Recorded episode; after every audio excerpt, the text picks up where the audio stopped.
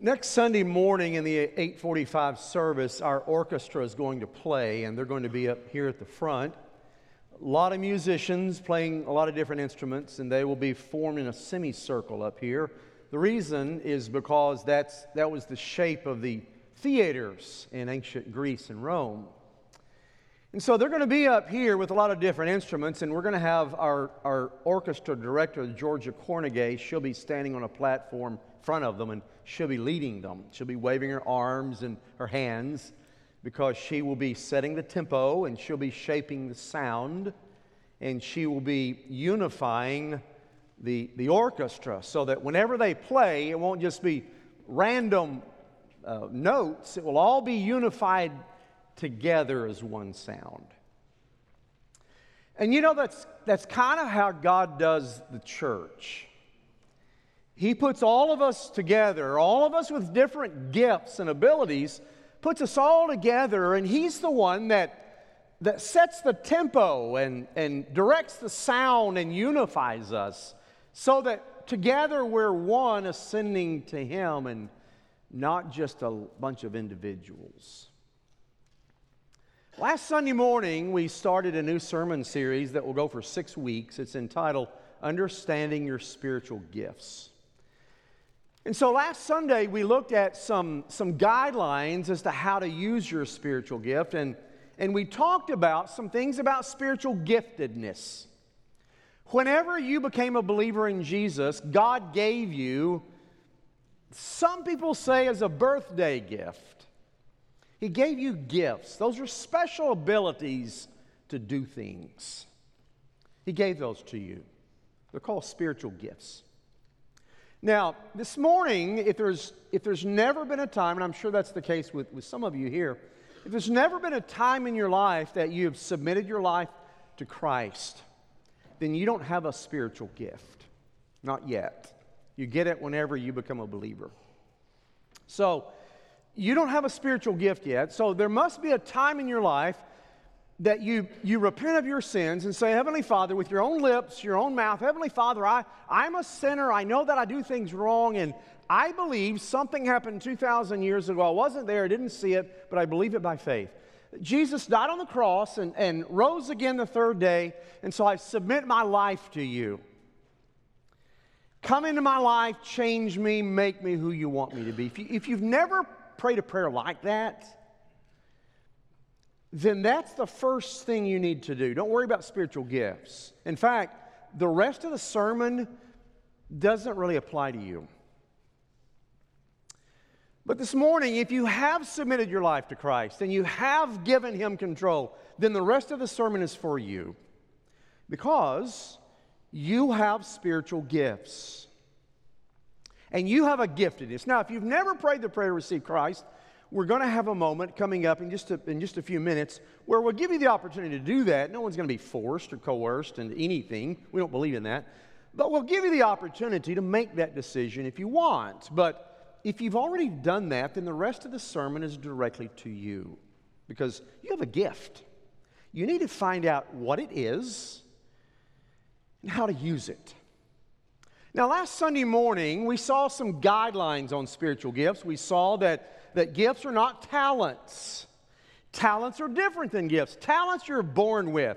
Talents may be inherited from your parents. Maybe music, it may be drawing. Those are talents. Those aren't spiritual gifts. So gifts and talents are different. Gifts are given and empowered by God to be used to unify the body, build up the body. No one gift is more important than another one, and there are only 20 of them. That's all. 20. No more, no less. You've got one of them at least, maybe more. So, what is your spiritual gift? So last week we talked about some guidelines as to how to use them. This Sunday we're going to start talking about the 20 gifts. We're not going to do all 20 today. We'll do 6 today. But we'll start talking for the next few weeks. What are the 20 gifts? How do you know if you have one of those? And if you do, how do you use it? So listen to what Paul said as he wrote to the Ephesians, chapter 4, starting in verse 8. Therefore, he says, when he ascended on high, he led captivity captive and gave gifts to men. Now that is, he ascended. What does it mean but that he also first descended into the lower parts of the earth? He who descended is also the one who ascended far above the heavens that he might fill all things. Now listen to the gifts. And he himself gave some to be apostles, some prophets, some evangelists, and some pastor teachers for the equipping of the saints, for the work of ministry, for the edifying of the body of Christ. Now, let's start talking about the 20 gifts and see what they are.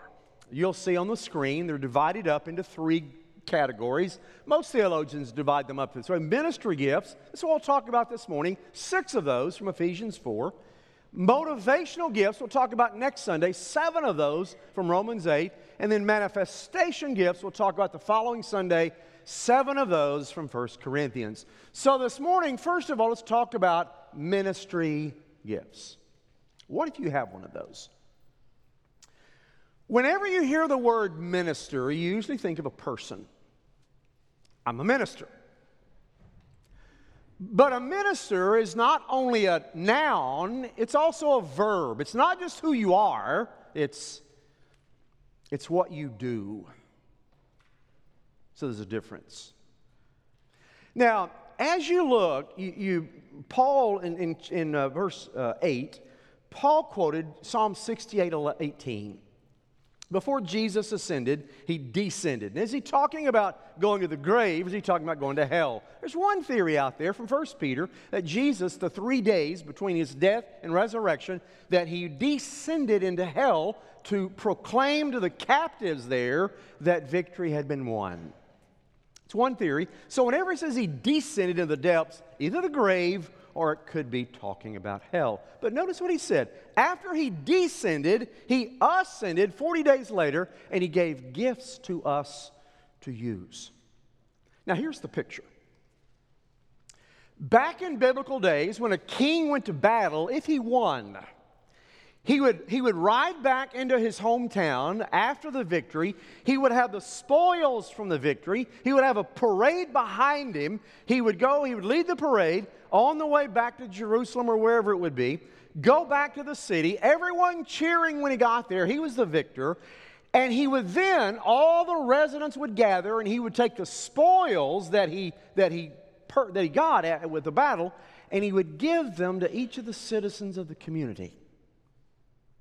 So Paul took that image, that picture, and said, Jesus, the victor over death and the grave, has returned and given you spoils, gifts for you to use. And then he started listing them. He listed the first 6. Let's look at those. It's interesting, they're in the order of how they're used in the book of Acts. 6 ministry gifts. Number 1, first gift, apostles. From verse 11, and it means one sent. New Testament's written in Greek. In the Greek, it's apostolos. It means somebody who is sent. Now, originally in the Bible, when the word apostle is used, it meant an eyewitness of Jesus, somebody who was there that saw him with their own eyes. I have people ask me all the time, Pastor, what's the difference between an apostle and a disciple? An apostle was somebody who saw Jesus with their eyes. Disciples did too, but not all of them.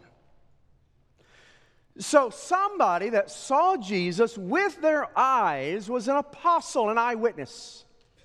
And then later on in the book of Acts, apostle began to refer to somebody who had seen Jesus resurrected with their eyes, but he had also given them a mission or a task to do.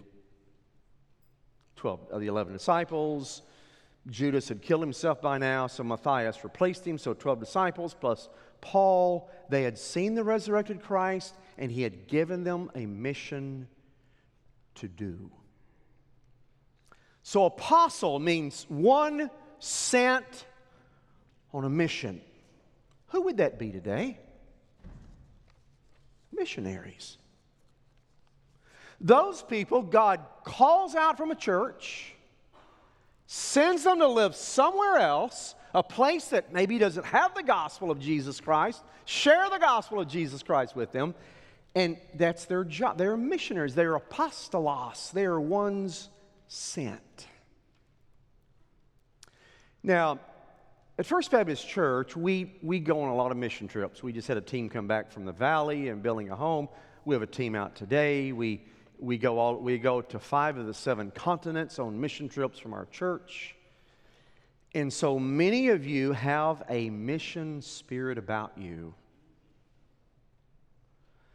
If you do, maybe you are an apostolos because you thrive in new work. You thrive pioneering areas, those areas that have never heard the gospel or not heard it much. You may have the gift of apostleship.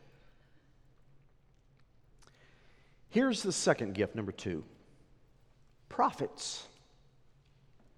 He gave some to be apostles and some prophets. Now, whenever you hear the word prophet, most people think, oh, that's somebody that tells the future.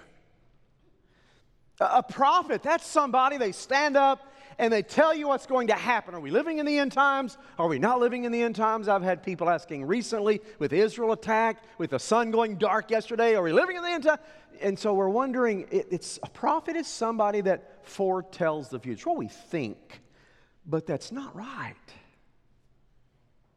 If you go to Mardell or any Christian bookstore, you'll see a section up there that says prophecy. It's a large section, a lot of books there.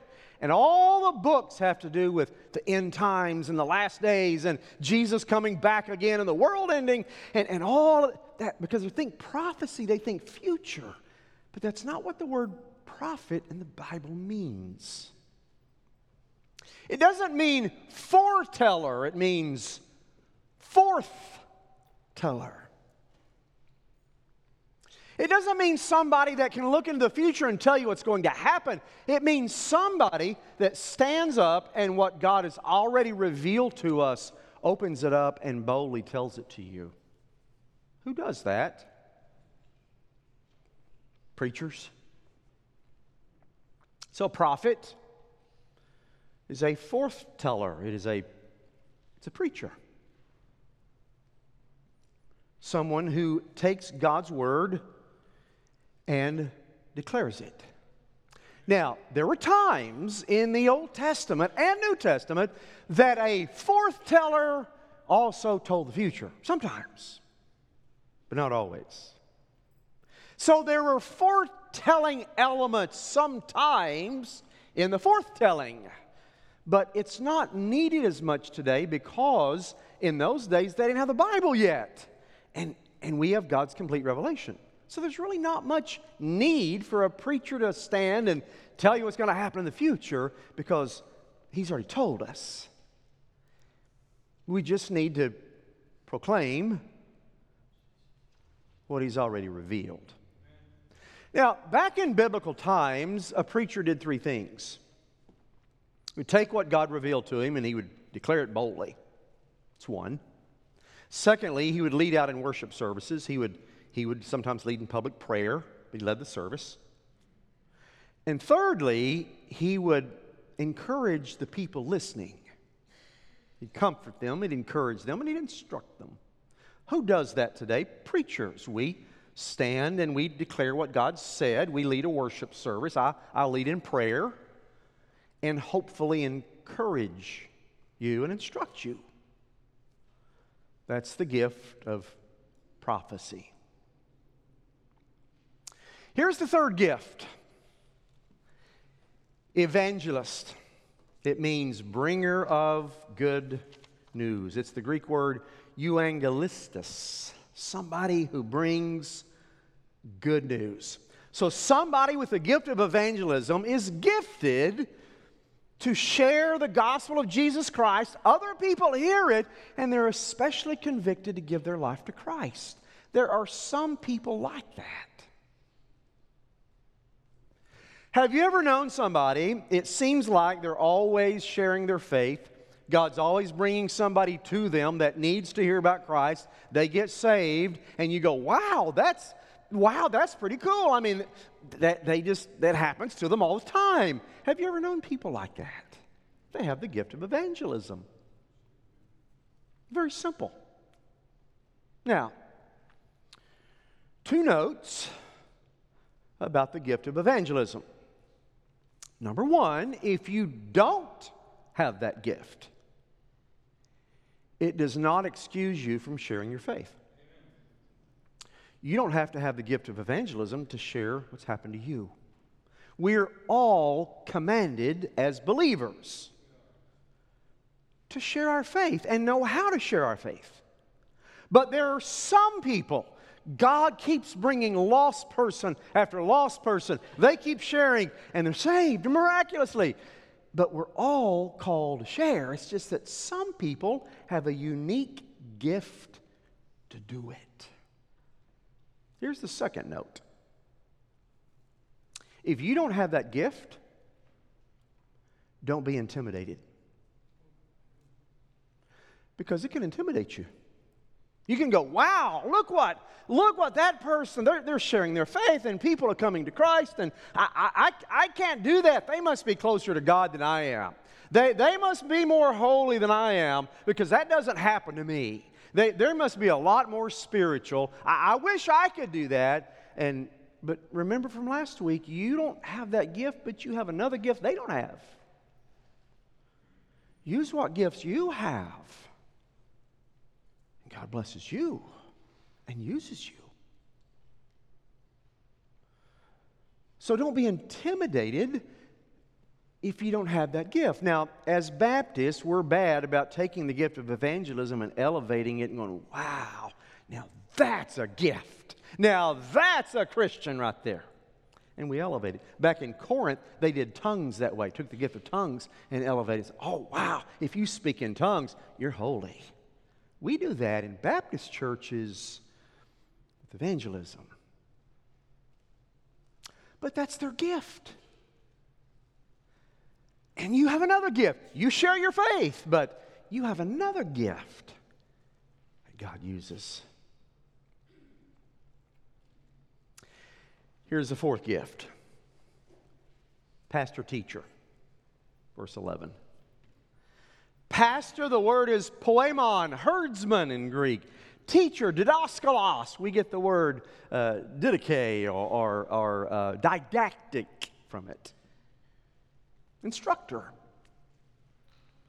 Those people, pastor, teacher, those people who settle down in one church, they're there week after week teaching and preaching and pastoring, and they settle down in one location, and that's where they serve, to encourage a local body that's there. That's a pastor, what we know as a pastor. I feel like I have the gift of pastor-teacher. You may say, no, pastor, you don't have that one. But that's one of the ways I feel God's gifted me. I settled down here, been here 19 years, one place, one congregation, to instruct you, to comfort you, to challenge you. When I first went into ministry, I was 19 years old, and I thought God wanted me to be an evangelist. Not be in one church, but a different church every Sunday, preaching so people would come to know Christ. And I did that for 5 years, through college and 1 year of seminary. But my second year of seminary, I felt God moving upon my heart that I was to be in one congregation, one place, and pour my life into you. And I still feel that way. I still feel that's my calling, and I still feel like you are the ones I've been called to do life with.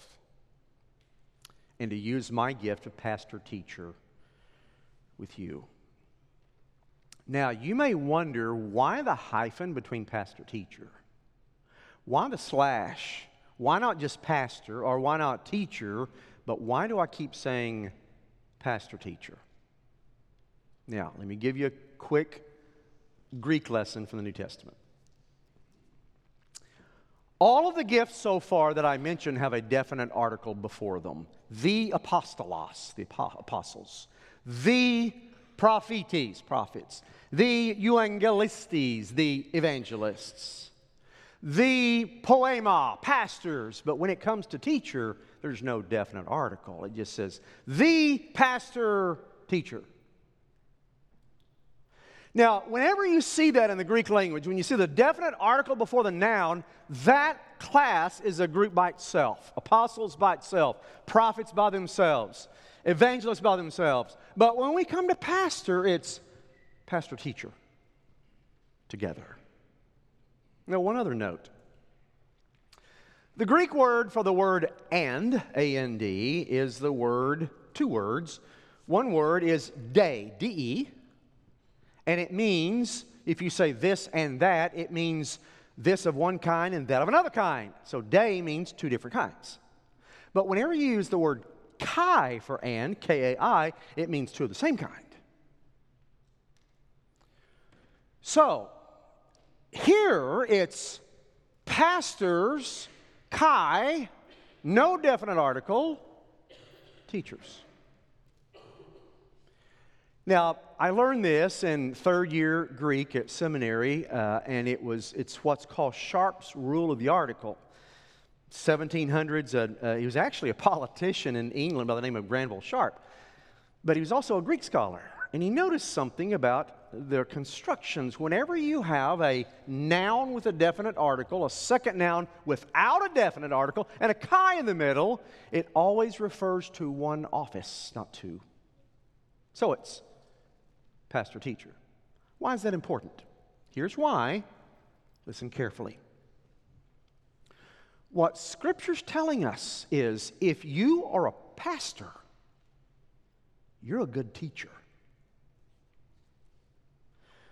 Because it's a part of the office.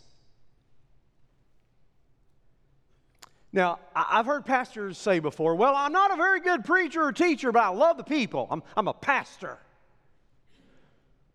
You have to also be a teacher. It's part of the giftedness. I've heard people say about pastors, well, you know, they're not a real good teacher or preacher, but they're a good pastor. That's an oxymoron. If you're called a pastor, you're called to be a good teacher. It's the same office. Now, pastor is a subset of teacher. All pastors are teachers, but all teachers are not pastors. So let's go to the fifth gift, teachers. This goes to Romans chapter 12, verse 7. There is an office, there's a giftedness that if you don't feel called to pastor, you are still a teacher, some of you. What is a person or who is a person that has a gift of teaching? Somebody that has that gift can take the Bible, make it plain, make it understandable, and make it clear. Because a lot of the Bible's hard to understand. But if you have the gift of teaching, you have the ability to open it, teach it, and it becomes clear.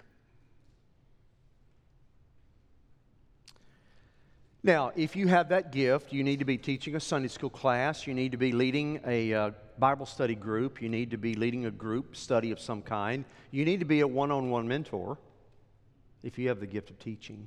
Some of you do. We got some good teachers in our church. But here are two things I've noticed about the gift of teaching. Number one, if you have the gift of teaching, you love to study. Man, you love getting into the book, and you love studying the background and the history, and you love putting it together, and you have a passion to dig in. If you don't have that passion, you're probably not a teacher. You may have a class, but you don't have the gift of teaching. When I was in growing up, I grew up in Oklahoma, and I went to church every Sunday. And for 4 years, when I was in high school, I had a teacher. He was an awesome man. I loved him. He loved us. He didn't have the gift of teaching. Nobody else would teach the class, probably because the Ammons boy was in there. I don't know, but nobody wanted to teach the class, so he did it. And, you know, bless his heart, just, okay, I'll volunteer. But he didn't have a gift of teaching. He hated study. He hated researching. In fact, here's what he did. He told us during the week he never opened the lesson. He never studied it, never looked at it. Saturday night, he'd get out his Sunday school quarterly, and he'd see what the passage was, and he'd read it, and he'd shut it. The next day, we had 45 minutes in class, in Sunday school class, and so he would say, well, how'd your boys' week go? And we'd talk about how our week went. Well, what'd you learn this week? And we talked about our week, and then we talked about the Cowboys. Hey, how many Cowboys are going to do Saturday or Sunday or Monday night or whenever they play? What do you think? And we talk about the ball game. And the last 5 minutes of class, we opened the quarterly and we read the passage. Just read it. And he said, y'all got any thoughts? None of us ever did. Let's pray. He just didn't like to study. He didn't have the gift of teaching. And some of you may teach class that way. And if that's true, then step down and let somebody else who has the gift of teaching teach, because you're keeping them from it. Here's the second thing I noticed about the gift of teaching. If you have it, you're engaging to listen to. It's not people going, oh my goodness, when is this class going to be over? What time is it? Oh, wow. It's not dull, it's not boring, it's not dry. You are engaging and you love that content because you've studied it. That's a teacher. And many of you are like that. Man, many of you are awesome teachers in this church. And then there's gift number 6, the last one. The gift of celibacy. 1 Corinthians chapter 7. The gift of remaining unmarried to serve Jesus better. Now, some people count this as a spiritual gift. Other Bible scholars do not. I do. I think it's a gift. Because in 1 Corinthians 7, Paul calls it a gift. Some of you, he said, have the gift of remaining unmarried. So you can focus on Jesus better. It's a special ability. It's not for everybody, but it is for some. Now, whenever Paul wrote Corinthians, he was not married. We know that. He tells us, I'm not married. Either he never married, or his wife died. He's a widower. But in either case, when he wrote Corinthians, he said, I wish that you were like me, but it's not for everybody. He says, if you remain single, it's not a sin. If you marry, he said, it's not a sin. It's not a sin either way. It's just that God has gifted some people to remain single so they can serve Jesus better. He says, if you can't do that, it's better to marry than to burn. He meant burn with passion. The Greeks and the Romans both, they used the term passion to describe being in love. And so Paul used the vernacular of the day. It's better to marry than to burn, but if you're gifted in that way, remain single, because you have two advantages as a single person. Number one, Paul said, whenever you go through hardships for the gospel, it's easier to go through it by yourself than to drag a family through it. So it's easier for you. Second reason to remain single, he said, is because whenever you are single, you're less distracted serving Christ. If you're married, you're divided. I want to please God. I want to please my wife. I want to please God. I've got this family. I want to please God. I want to please my husband. I want to please God. But if you don't have that distraction, you can focus solely upon serving Jesus. But it's not for everybody, he said. So I believe it is a gift. Some of you may have that gift. It's the only gift I know that whenever you get it, you want to give it back. Because some people focus, I just want to be married so badly. Maybe God has for you to remain single to serve Him better. And then Paul closes Ephesians by saying the reason God gave these 6 gifts is so that you can go out and do the work of ministry and build up the body of Christ. Did you notice something? So you can go out and do ministry. Most church members think, well, it's the pastor's job to run around and do ministry. It's what we pay him for. No, you pay me to instruct you, according to Paul, to go do ministry. Shepherds don't bear sheep. Sheep bear sheep. So it's our job to equip you.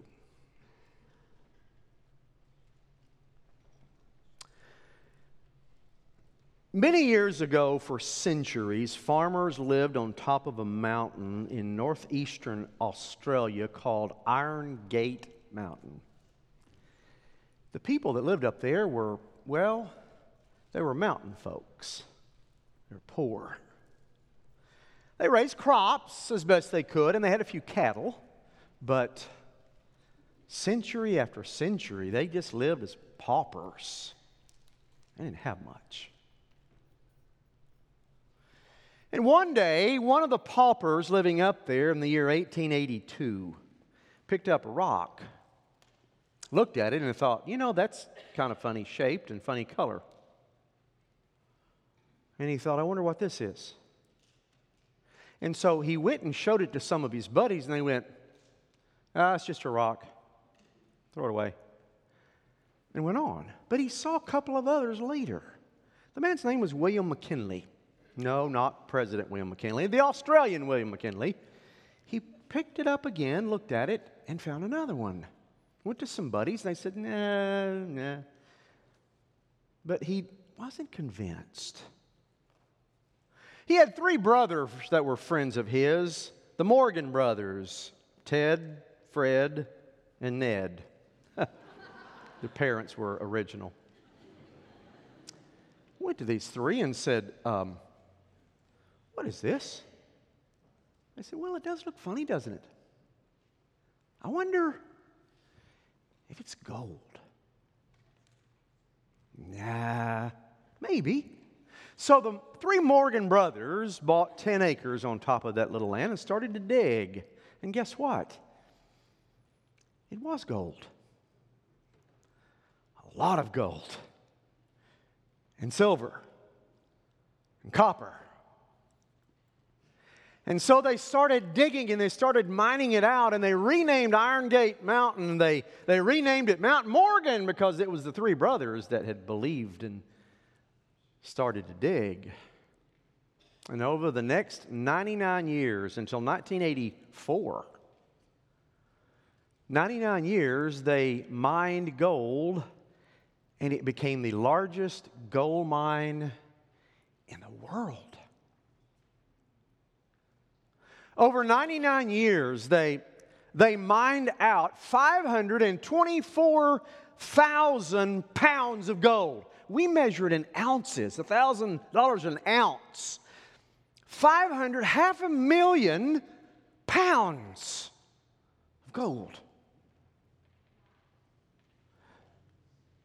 54,000 pounds of silver and 360,000 tons of copper. You know what copper's worth today? And they mined it out. It was enough wealth in that one mountain to fund medical research, which it did later on, and form the British Petroleum Oil Exploration. The BP started with the money from the mountain. Here's a picture of Mount Morgan. That was before they started mining, and that is a heat-sensitive map showing you where the gold was.